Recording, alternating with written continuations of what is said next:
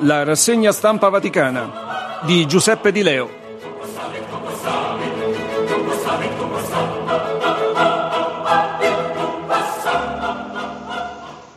Ben ritrovati, domenica 25 febbraio 2024, 2 anni esatti dall'invasione della Russia in Ucraina, e l'Osservatore Romano coglie l'occasione per sintetizzare l'impegno di Papa Francesco a favore della pace. Il quotidiano ufficioso della Santa Sede giovedì 22 febbraio con un articolo che ricorda un po' gli interventi di Papa Francesco a firma di Isabella Piro: la guerra è una pazzia, è una vera sconfitta umana. I tanti appelli e le numerose iniziative del Papa per la pace nel paese martoriato dal conflitto, una preghiera incessante e accorata per invocare la pace in Ucraina è quella che Papa Francesco non ha mai smesso di levare a Dio in questi 2 anni di perdurante conflitto. Perché ha affermato, se non la parola il Papa, la guerra è sempre una sconfitta, una vera sconfitta umana, perché solo vincono i fabbricatori di armi. Poi ha definito spesso martoriato il doloroso aggettivo con cui il pontefice definisce tante volte l'Ucraina, in cui il fragore delle bombe si continua a udire dal 24 febbraio appunto del 2022. Da quel terribile giorno, con il cuore straziato, il Papa esorta a pregare per la pace in ogni occasione possibile. Diverse le giornate di preghiera indette in questi 2 anni. La prima risale al 26 gennaio 2022, quando le tensioni tra la Russia e l'Ucraina non sono ancora del tutto deflagrate, ma destavano già molta preoccupazione. Un secondo momento di preghiera e digiuno segue qualche mese dopo, il 2 marzo e il mercoledì delle ceneri, e Papa Francesco chiede ai fedeli di, sono sue parole, sentirsi tutti fratelli per implorare da Dio la fine della guerra. La stessa supplica il Papa la rivolge il 25 marzo 2022, presiedendo nella Basilica di San Pietro la celebrazione della penitenza con l'atto di consacrazione al cuore immacolato di Maria contro una guerra efferata che provoca sofferenza, paura e sgomento in tante persone. Occorre, affermava in quell'occasione il Papa, la presenza di Dio e la certezza del perdono divino. L'anno successivo, il 27 ottobre 2023, è un altro giorno di penitenza, digiuno e preghiera, vede il Papa implorare l'aiuto di Maria per arrivare alla pace.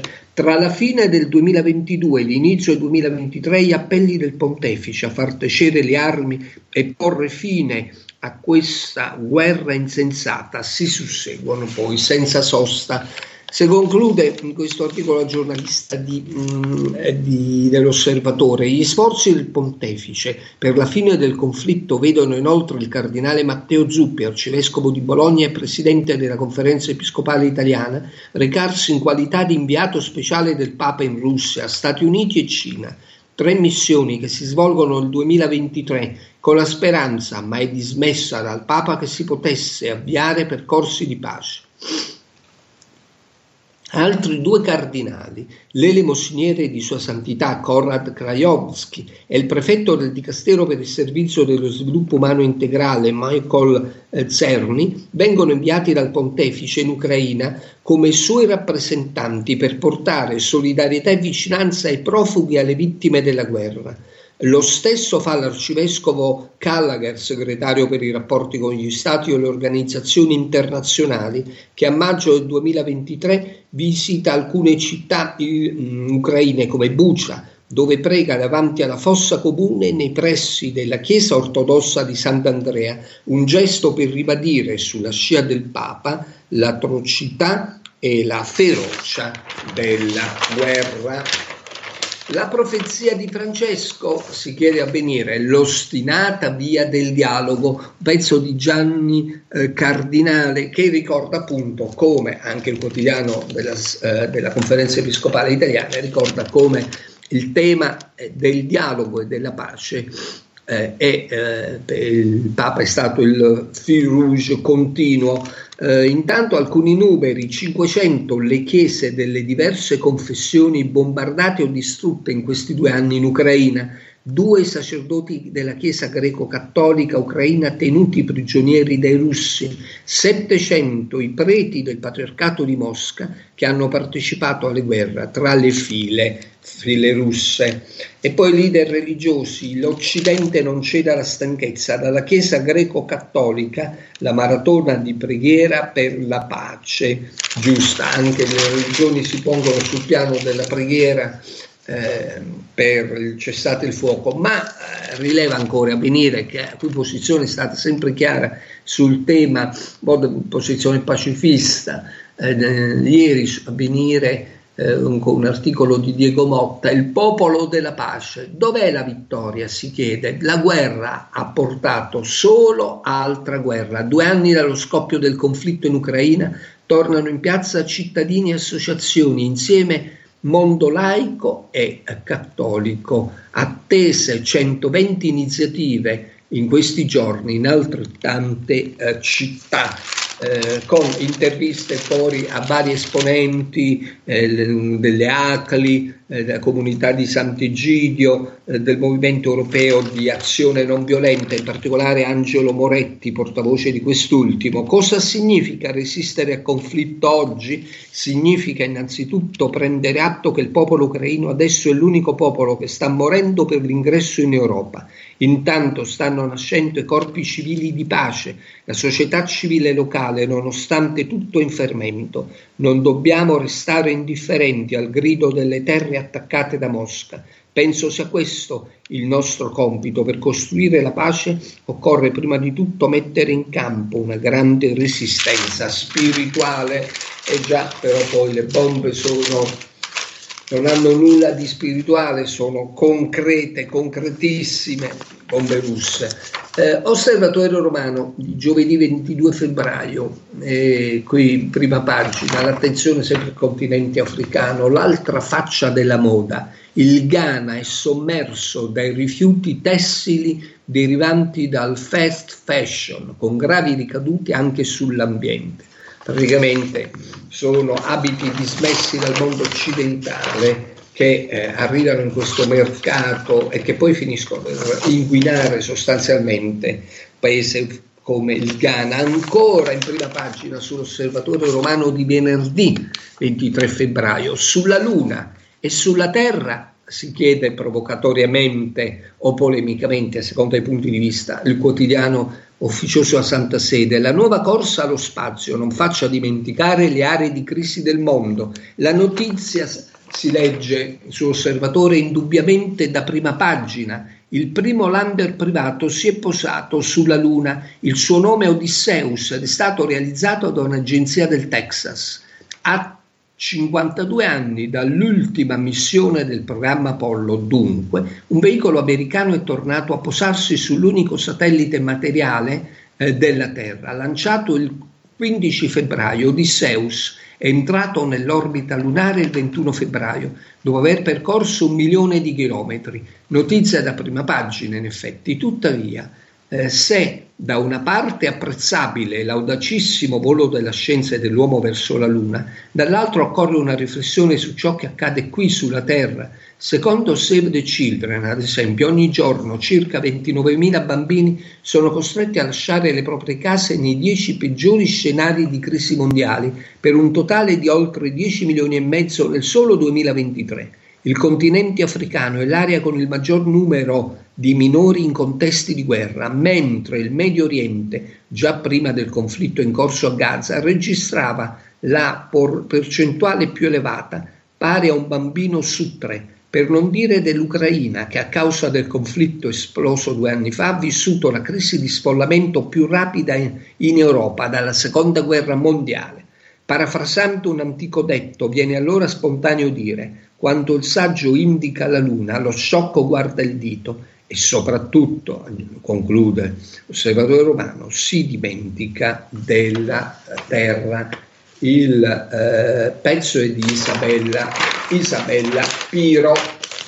Ancora l'Osservatore Romano in prima pagina, Osservatore di martedì 20 febbraio, l'onda d'urto della guerra in Sudan. Ecco, una delle tante guerre apparentemente piccole, dimenticate, però i numeri sono certo non da piccola guerra. Almeno 25 milioni di persone soffrono in Sudan l'aumento vertiginoso della fame e della violenza. Poi l'Osservatore Romano ha sempre seguito, sta seguendo anche in prima pagina la situazione a guerra in Israele, a Gaza morti infantili in rapido aumento e l'allarme delle Nazioni Unite. L'attenzione all'Africa, dicevo, è settimanalmente molto interessanti sempre gli articoli e le analisi di Don Giulio Albanese, uno che l'Africa lo conosce,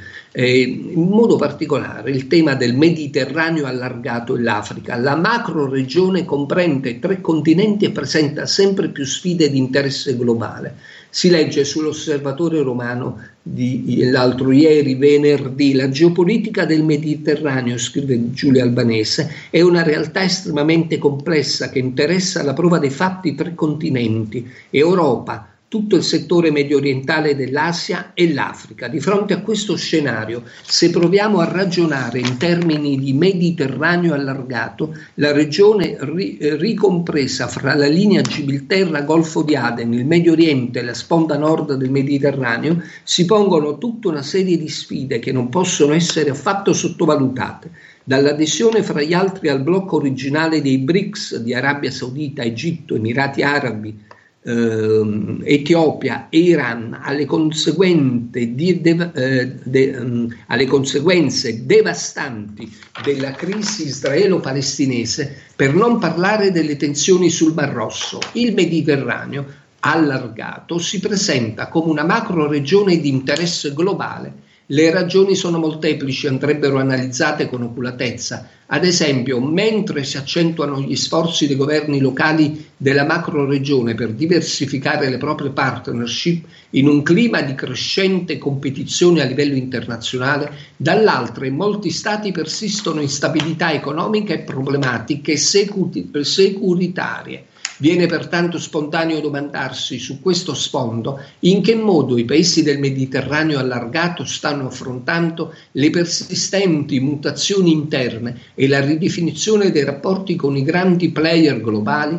Anzitutto è evidente che i paesi del Nord Africa e quelli del Medio Oriente si stanno distanziando dall'Europa. Concettualmente, scrive ancora l'Osservatore Romano, si legge in questo articolo di Giulio Albanese, il cosiddetto Mare Nostrum dovrebbe essere il contenitore dei beni comuni dei paesi rivieraschi, quali l'economia blu, la ricerca e l'innovazione digitale, il settore energetico, la diplomazia scientifica e culturale, la salute, la libera circolazione di persone e beni e l'agognata transizione verde. L'attenzione quindi all'Africa è questo concetto di Mediterraneo allargato che dovrebbe essere al centro delle politiche soprattutto dell'Unione Europea, anche se va riconosciuto che il governo italiano, il governo di Giorgia Meloni, si è mossa con importanti iniziative sull'argomento, ma da sola l'Italia naturalmente non è bastevole. Allora, passiamo alle questioni ecclesiologiche. In una lettera firmata dal segretario di Stato e dai prefetti dei dicasteri per la dottrina della fede per i vescovi c'è la richiesta esplicita ai vescovi tedeschi di fermare il progetto di un comitato sinodale. Ne scrive sull'Osservatore Romano di martedì Salvatore Cernuzio, dopo che già il Papa aveva espresso in materia la sua preoccupazione in una lettera a 4 teologhe tedesche, un'altra missiva a firma del cardinale Pietro Parolin e altri 2 capi di dicastero chiede di fermare per il momento il progetto nella Chiesa Cattolica della Germania di approvare gli statuti di un comitato sinodale costituito a novembre scorso, teso a preparare a sua volta l'introduzione di un consiglio direttivo e decisionale Quest'ultimo organismo, frutto del processo di riforma del sinodale WEG, il discusso cammino sinodale tedesco avviato nel 2019, riunirebbe circa 27 vescovi e diversi laici per continuare le discussioni e assumere eventuali decisioni sui temi dell'autorità ecclesiastica, del ruolo della donna, della morale sessuale e della vita sacerdotale. Già il Papa, nella succitata lettera del novembre 2023 alle 4 teologhe, sottolineava che un simile consiglio, approvato l'anno scorso a maggioranza dei 2/3 dei vescovi e membri del Comitato Centrale dei Cattolici Tedeschi, non può essere armonizzato con la struttura sacramentale della Chiesa Cattolica. E ricordava pure, sempre il Papa, che la sua ostinazione era stata interdetta dalla Santa Sede con lettera del 16 gennaio 2023, da me, scrive il Papa, approvata in forma specifica. Ora, la nuova lettera firmata dal segretario di Stato Parolin e dai cardinali Fernandez, prefetto del Dicastero per la dottrina della fede, Prevost, prefetto del Dicastero per i Vescovi, e indirizzata il 16 febbraio scorso ai vescovi tedeschi riuniti da oggi fino al 22 febbraio nella plenaria di primavera ad Augusta, ribadisce la posizione già espressa. Inoltre chiede di annullare la votazione dello statuto prevista per questi giorni e rimandarla a dopo i colloqui previsti fra i rappresentanti della Santa Sede e della Conferenza Episcopale Tedesca. Un incontro che farebbe seguito ai precedenti avvenuti a Roma nel novembre 2022 e nel luglio 2023. In una conferenza stampa di lunedì ad Augusta, il presidente della Conferenza Episcopale Tedesca, Georg Bätzing, è intervenuto sulla questione della lettera, spiegando che i vescovi cattolici in Germania intendono andare avanti nel percorso di riforma, nonostante il monito. Ciò dovrebbe avvenire attraverso un dialogo con Roma, ha detto il presule, sottolineando che è una cosa ovvia il coordinamento delle riforme ecclesiali fondamentali con la Santa Sede, e per questo, ha spiegato, cioè nel rispetto delle autorità romane, che dal programma della plenaria dei Vescovi è stato rimosso il punto riguardante la votazione dello statuto del Comitato Sinodale per la Germania. Non vogliamo né possiamo ignorare le posizioni di Roma, ha sottolineato Bätzing, bontà loro, annunciando un dibattito sul tema. Allo stesso tempo il presidente della Conferenza Episcopale Tedesca ha spiegato che le preoccupazioni espresse nella lettera di cardinali Parolin, Fernandez e Prevost possono essere confutate dal punto di vista del contenuto, dal momento che, ha ancora affermato Bätzing, un organo comune di vescovi e laici non indebolirebbe l'autorità dei vescovi, bensì la rafforzerebbe. Non vogliamo limitare in alcun modo l'autorità del vescovo dei vescovi, ha affermato Bätzing. Vogliamo collocarli su un terreno nuovo, perché questa autorità è stata minata dagli abusi e dallo scandalo che abbiamo vissuto, ed è per questo che abbiamo bisogno di una consulenza nuova, vincolante e trasparente, che confluisca realmente nelle decisioni. Questa è la strada che stiamo cercando, una strada sul filo del rasoio, come scrive anche il vaticanista e foglio Matteo Mazzuzzi sul foglio di mercoledì 21 febbraio.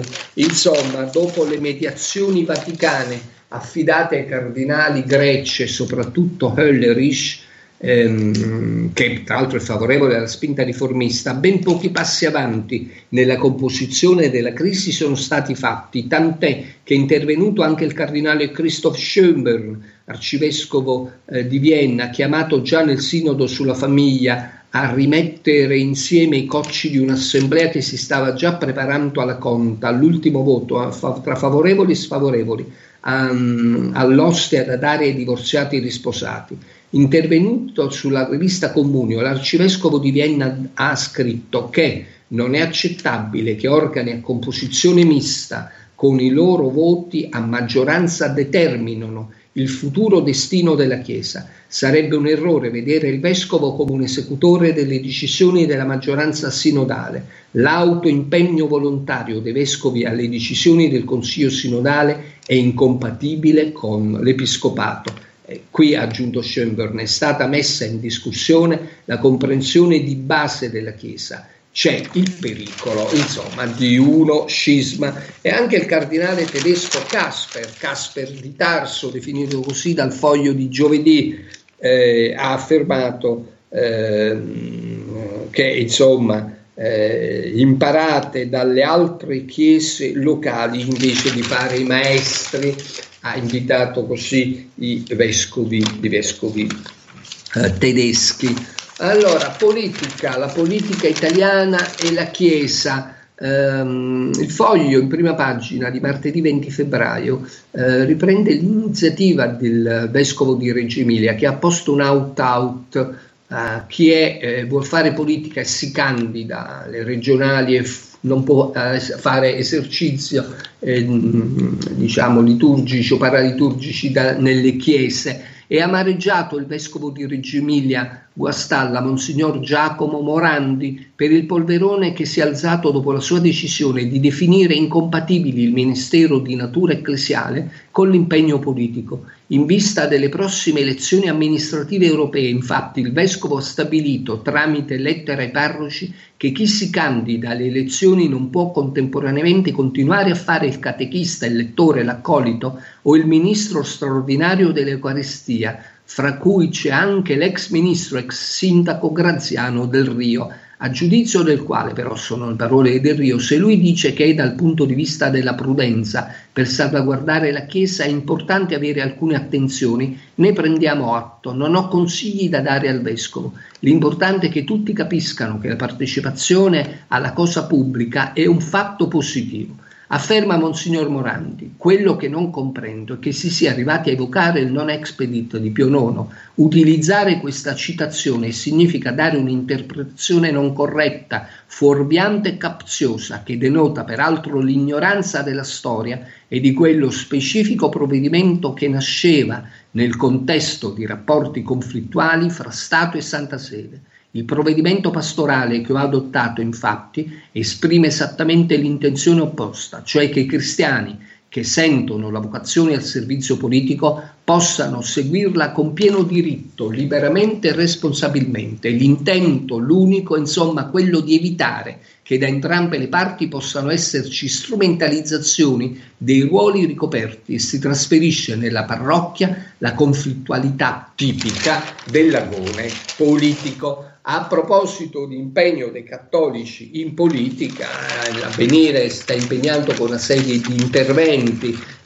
Giuseppe Di Rita, su Avvenire del 18 febbraio, basta coi cattolici sonnambuli, per incidere serve una lunga marcia, evoca il sociologo, la politica si è ridotta a trattare interessi singoli con la logica del bonus. Per cambiare si riparta dai corpi intermedi, dalle parrocchie, dalla realtà. Non basta parlare fra noi o proclamare verità. In effetti la Chiesa cattolica, con la struttura delle parrocchie, ma anche direi con le università, insomma, cattoliche e persino pontificie, sebbene in questo caso appartengano, insomma, più di competenza alla Santa Sede, c'è uno sforzo minimale, vorrei dire, ma insomma è anche vero che non si può pensare più a un'unità politica dei cattolici stile 48.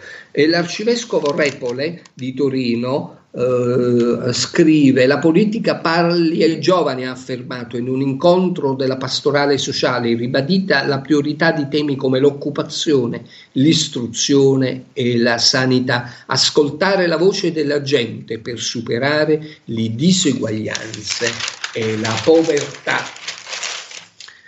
E poi l'Osservatore Romano, che riporta un articolo di Gianluca Galletti, che è presidente dell'Unione Cristiana Imprenditori, che annuncia in arrivo nelle prossime settimane un documento degli imprenditori cristiani. Così mettiamo in pratica la dottrina sociale. Aspettiamo questo documento degli imprenditori cattolici per valutarne poi la portata. Poi è iniziata da parte del cardinale Raniero Cantalamessa la prima predica di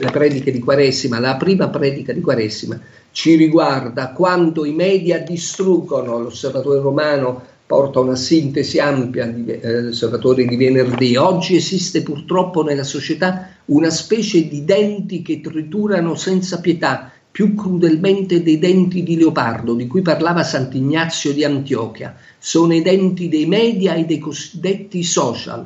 Lo ha affermato il cardinale cappuccino Raniero Cantalamessa nell'aula Paolo VI durante la prima predica di Quaresima in preparazione della Pasqua, attualizzando le parole del vescovo martire Ignazio: sono frumento di Dio e devo essere macinato dai denti delle fiere per diventare pane puro di Cristo. Il predicatore della Casa Pontificia ha spiegato che i mezzi di informazione meritano tutto il rispetto e la stima quanto rilevano le strutture della società o della Chiesa, mentre non svolgono la loro missione e sesano, sue parole, si accaniscono contro qualcuno per partito preso, semplicemente perché non appartiene al proprio schieramento.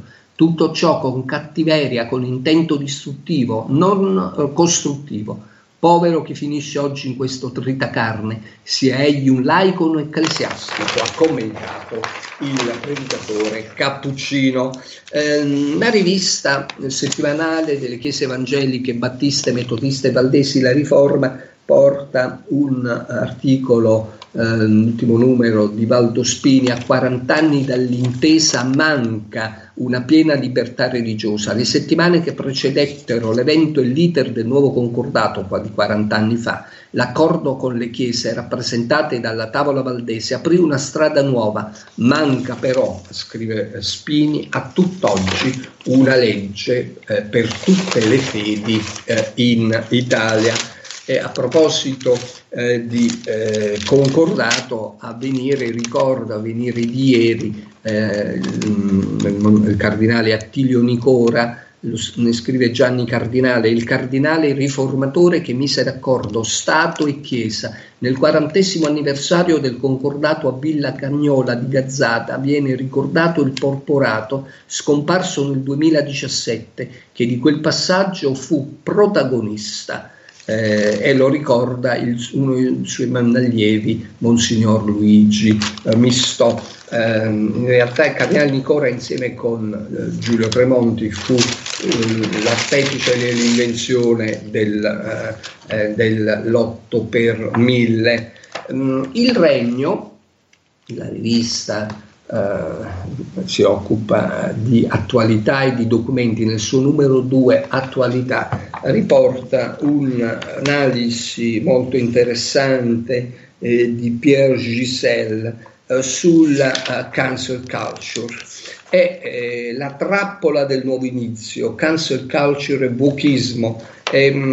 Sul tema della cancel culture, che sta è un fenomeno negativo che è soprattutto americano, ma che poi sappiamo i fenomeni americani poi si trasferiscono nell'altra sponda dell'Atlantico, in Europa, e colpisce spesso gli ambienti culturali, in modo particolare le università. E il tema della cancel culture, che vuole fare tabula rasa un po' della storia e considerarla dal punto di vista etico, per non dire moralistico, sui parametri dei nostri contemporanei, si applica anche alla Bibbia. Dall'Antico Testamento alla Bibbia ebraica c'è la tendenza, spiega Giselle, a sostituire il nome di Antico Testamento con quello di Bibbia ebraica. Anche in questo caso, non solo in ambito accademico, le ragioni sono simili a quanto detto a proposito della sostituzione di Antico con Primo Testamento. Si cerca un vocabolario meno marcatamente confessionale. Dire Bibbia ebraica sembra più distante dalla tradizione religiosa che dire Antico Testamento, ovvero segna un allontanamento dalla tradizione ereditata. Questa sostituzione del resto è particolarmente comune nei corsi di studi religiosi, da un accenno più scientifico e neutro, perché sembra riferirsi alla lingua e basta, ma si fa anche in ambito cristiano. Alcune facoltà di teologia, almeno quelle protestanti, hanno infatti adottato questa terminologia nei loro dipartimenti di scienze bibliche dalla fine del XX secolo. La sostituzione dimostra che non teniamo più conto di che cosa sia un canone. Ora, un canone è proprio legato a una tradizione, fa parte di ciò che Friedrich Nietzsche chiamava, nella seconda delle sue considerazioni inattuali sull'utilità e il danno della storia per la vita, chiamava il monumentale, un canone storico in quanto cristallizza la storia e fa storia. Ora, in questo caso, il punto dovrebbe essere ovvio. La Bibbia ebraica vive di un ordinamento canonico che non è quello dell'Antico Testamento, e in tali questioni l'ordinamento è, almeno quanto l'elenco dei testi ricevuti o non ricevuti, tutt'altro che indifferente, in quanto fa parte di un contesto simbolico strutturante. Ciò risulterà chiaro se consideriamo i due ordinamenti in questione. Il canone della Bibbia ebraica è tripartita: la Torah, i profeti, da Giosuè in poi, gli scritti; quadripartito, il canone cristiano è costituito dal Pentateuco, cioè i 5 libri di Mosè, la Torah, come direbbe l'ebraismo, seguito dai libri cosiddetti storici, Giosuè, Giudici, Samuele, Re, sui quali si innesta la vasta gamma dei libri sapienziali, e solo infine i profeti, a partire da Isaia.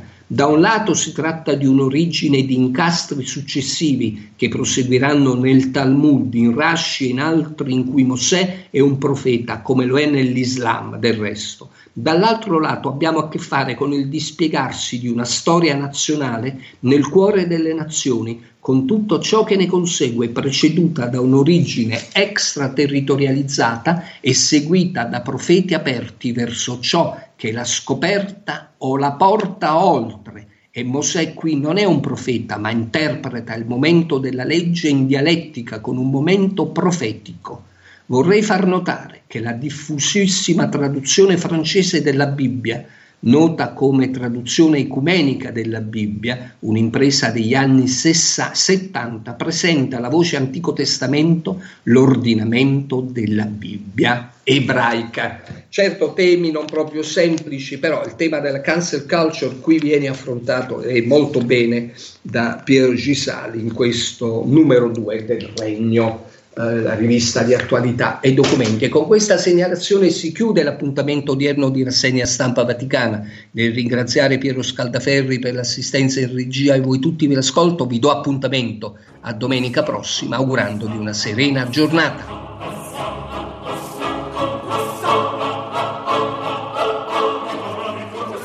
Abbiamo trasmesso la Rassegna Stampa Vaticana di Giuseppe Di Leo.